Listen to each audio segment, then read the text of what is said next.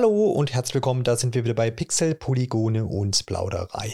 Seit 2017 existiert das russische Studio Mundfisch und wurde seinerzeit gegründet, um die Vision eines Spiels zu verwirklichen, das es mit Klassikern wie Bioshock, Fallout und Doom aufnehmen sollte. In dieser Woche ist dieses Projekt namens Atomic Heart nun endlich erschienen und ich habe es mir ein paar Stündchen angeschaut und wir schauen jetzt einfach mal, wie viel von dieser Vision noch übrig ist.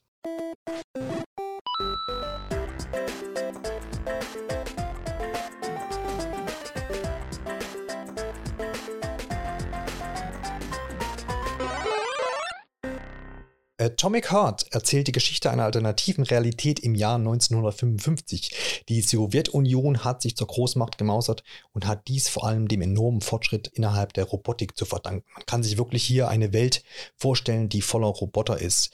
Den Forschern der UdSSR ist es nämlich gelungen, quasi einen Großteil der Gesellschaft mit Maschinen zu ersetzen, um das Leben der Menschen so angenehm wie möglich zu machen. Also man hat hier wirklich Holzfäller, Roboter kann man sehen, man kann DJs als Roboter sehen, Kinder, Mädchen, die hier aushelfen. Also alles, was man sich eigentlich nur vorstellen kann, hat die Sowjetunion in diese Realität geschafft. Doch wie man sich denken kann, bleibt es nicht dabei. Aufgrund eines fehlgeschlagenen Updates des neuronalen Netzwerks Kollektiv 2.0, das ursprünglich den Verstand aller Menschen verbinden sollte, werden die Maschinen übergriffig und gehen auf die Menschen los. Genau hier setzt das Spielgeschehen an und lässt die Spielenden in die Rolle von P3 schlüpfen. Dieser zieht nun mit Wumme und KI-Handschuhen namens Charles los, um den Dingen, die da wirklich schiefgelaufen sind, auf den Grund zu gehen.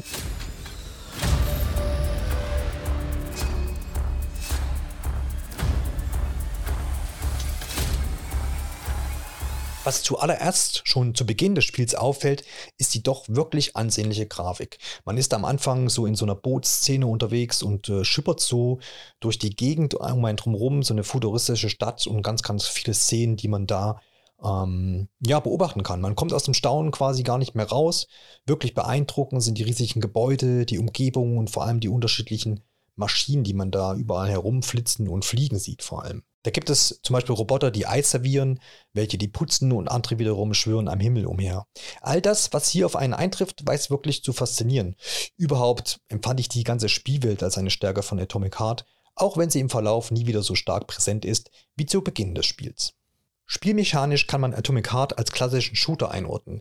Es gibt außerdem leichte Rollenspielelemente, die aber nicht zu tief gehen, da gehe ich dann gleich drauf ein. Insgesamt fand ich das Waffenarsenal recht ordentlich. Es war aber jetzt nichts dabei, wo ich wirklich überrascht wurde. Also so übliche, ne? Also die typischen Waffen, die man so kennt aus den verschiedenen Shootern. Natürlich ein bisschen angepasst an die Welt von Atomic Heart. Also insgesamt kann man sagen, passen die Waffen schon gut zur Spielwelt.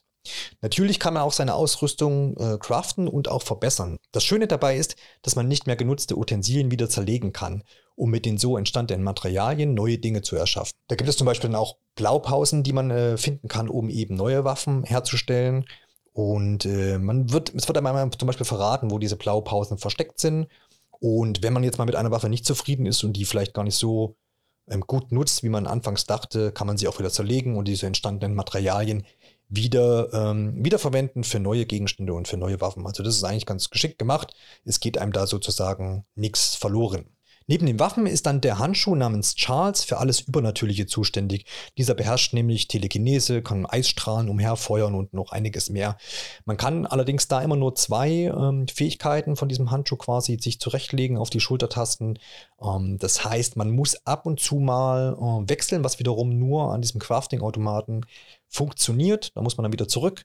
Wenn man jetzt sagt, man hat irgendwie einen Gegner, wo man vielleicht eine andere Fähigkeit braucht, was ich jetzt aber selber auch nicht so oft hatte, muss man da wieder zurück und quasi das einmal switchen, weil man eben nur diese zwei hat und es sind ja dann doch erheblich mehr verfügbar. Insgesamt ergibt sich aber so aus dieser Kombination Schießen, Nahkampf und diese Fähigkeiten, die der Handschuh innehat, ein doch ganz spaßiger Gameplay-Loop. Insgesamt fehlt es aber irgendwie diesem ganzen Kampfsystem so ein bisschen an Tiefe und auch, was ich so sehr vermisst habe, war ja auch schon eingangs dieser Vergleich, auch von den Entwicklern selber gemacht wurde, zu Doom.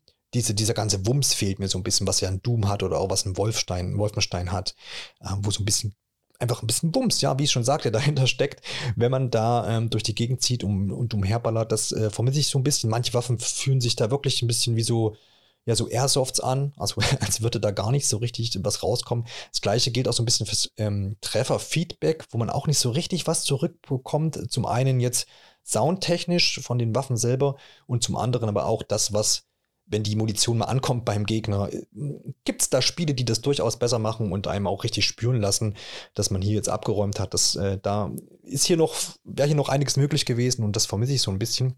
Auch, wie gesagt, im direkten Vergleich mit diesen Titeln, die ich jetzt erwähnt habe. Und mit Tiefe fehlt ein bisschen, meine ich, dass man ja außer dem bloßen Dash, also so einem kleinen Ausweichmove, nichts weiter hat im Kampfsystem. Also man schießt, man kann ausweichen, womit man so ein bisschen die Nahkampfangriffe der Roboter umgehen kann. Und man kann aber jetzt zum Beispiel nicht blocken oder irgend sowas und hat auch keine Kontermöglichkeit, so eine direkte. Da hätte man sicherlich noch ein bisschen mehr reinbauen können. Und das ist so ein bisschen schade. Das heißt, wirklich, da fehlt so ein bisschen die Tiefe. Insgesamt weiß auch die Gegnervielfalt so ein bisschen noch zu wünschen übrig zu lassen. Denn ja, es gibt so ungefähr 15 verschiedene Gegnertypen plus die Bosse, die wirklich interessant sind, die Bosse. Also die sind wirklich schön gestaltet und sehr einfallsreich, lassen aber auch da recht viel Spieltiefe noch vermissen. Da ist ja auch nicht so ein roter Faden leider zu erkennen. Obendrein haben wir dann noch einen relativ großen Rätselanteil innerhalb von Atomic Heart. Es reicht so von kleinen Schlösserrätseln, die man so an so Türen dann zum Beispiel hat. Die sind meistens irgendwelche elektronischen Schlösser, die dann ganz verschieden gelöst werden müssen. Mal muss man in einer bestimmten Reihenfolge Knöpfchen drücken oder in einem bestimmten Rhythmus. Mal muss man grüne und rote Farben kombinieren, um dann ein Schloss zu knacken.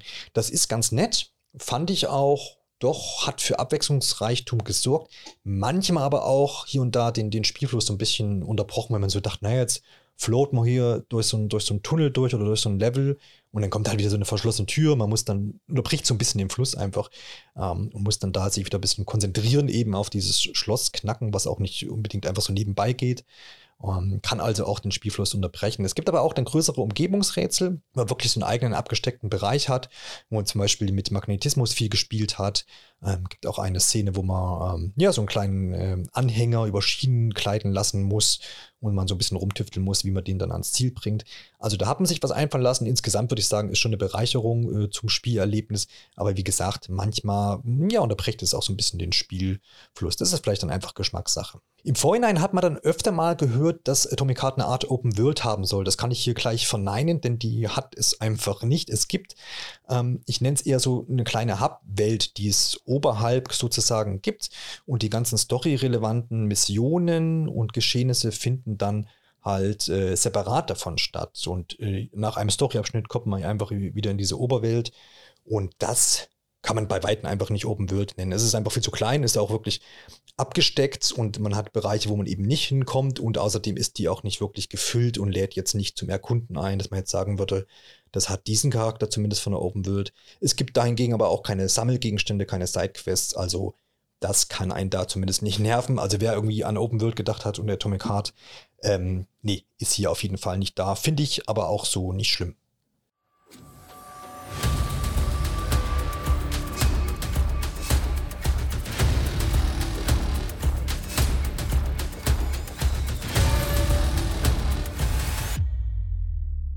Kommen wir nochmal zu Charles zurück, dieser kleine Handschuh, den ich vorhin erwähnt habe, der nicht nur mit seinen Fähigkeiten dienlich ist, sondern auch als Sidekick dient. Der Kerl kann manchmal doch interessante Dinge erzählen, die auch zum Worldbuilding beitragen. Manchmal sind die aber leider diese Gespräche und das, was er so erzählt, während der Kämpfe. Und dann kann man sich leider nicht so richtig drauf konzentrieren. Und manchmal sind die Gespräche auch einfach nur relativ flach. Plump vom Humor. Insgesamt hat das Spiel sowieso einen eigenartigen Humor, der jetzt nicht so ganz meinen wunden Punkt in Sachen Spaß getroffen hat, muss man schon so sagen. Allen voran, was mich da genervt hat, ist dieser Crafting-Automat Nora. Also von der Funktion, habe ich ja vorhin schon erwähnt, super, Crafting fand ich eigentlich ganz gut umgesetzt. Aber was ist das bitte für eine verrückte, überzeichnete KI?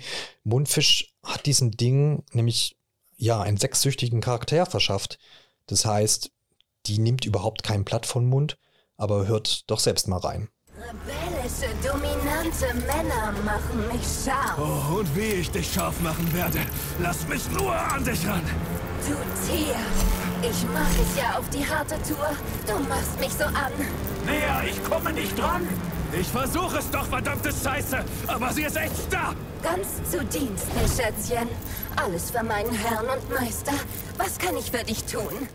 Und wenn wir gerade bei dieser Übersexualisierung sind, die Spielwelt ist immer wieder mit zweideutigen Anspielungen übersät. Egal jetzt ob Türschlösser, die an ganz andere Öffnungen erinnern, oder mechanische Anlagen, die eindeutig auf Masturbation hinweisen. Immer wieder scheinen sich die Entwicklerinnen zu überzogenen, pubertären Späßen verführt lassen zu haben. Und das macht meiner Meinung nach die Ernsthaftigkeit der Lage und der gesamten Spielwelt irgendwie zunichte. Technisch hat mir Atomic Heart fast nur Freude bereitet. Ich habe das Spiel auf der PS5 gespielt, kleinere Mängel wie aufpoppende Gegenstände oder zuckelnde Robotervehikel fielen nicht wirklich schwer ins Gewicht, zumal meine Eindrücke jetzt auch aus der Pre-Release-Version stammen und gegebenenfalls ja jetzt auch noch ein Day-One-Patch verfügbar gemacht wird. Der Soundtrack hingegen, unter anderem von Mick Gordon, den man so aus Doom vor allem kennt, und der hat aber auch zum Beispiel die Musik von Prey gemacht, der hat mir dahingegen ausnahmslos gut gefallen. Das war wirklich schön anzuhören. Kommen wir mal zum Fazit des Spiels, was ich hier ziehen möchte. Für mich ist Atomic Heart ein wirklich eindrucksames erstes Spiel des vergleichsweise jungen Studios Mundfisch. Die Spielwelt weiß vor allem zu Beginn für mich wirklich zu überzeugen, verliert aber dann über die Zeit des Spielens an seiner Wirksamkeit. Wird auch so ein bisschen dann zunichte gemacht durch den flachen Humor, der eben bei mir nicht wirklich gezündet hat. Und auch im Bereich des Gameplays bot sich mir da so ein bisschen zu wenig Abwechslung insgesamt. Ich würde sagen, der Titel hat seine großartigen Momente, aber insgesamt weist das zu wenig Konsistenz innerhalb des gesamten Erlebnisses für mich auf. Ich würde sagen, die Vision ist quasi großartig gewesen, die Umsetzung aber leider doch in vielen Teilen einfach solide, was nicht Schlechtes ist, aber eben auch nicht das ganz große Ding. Und nun, danke fürs Zuhören. Gebt uns gerne Feedback auf www.pixelpolygoneplauderei.de. Dort findet ihr auch die Links zu Discord, Twitter und Instagram. Meldet euch bei uns, wir freuen uns darüber. Bis dahin, ich bin raus, euer Johannes von Pixel, Polygone und Plauderei.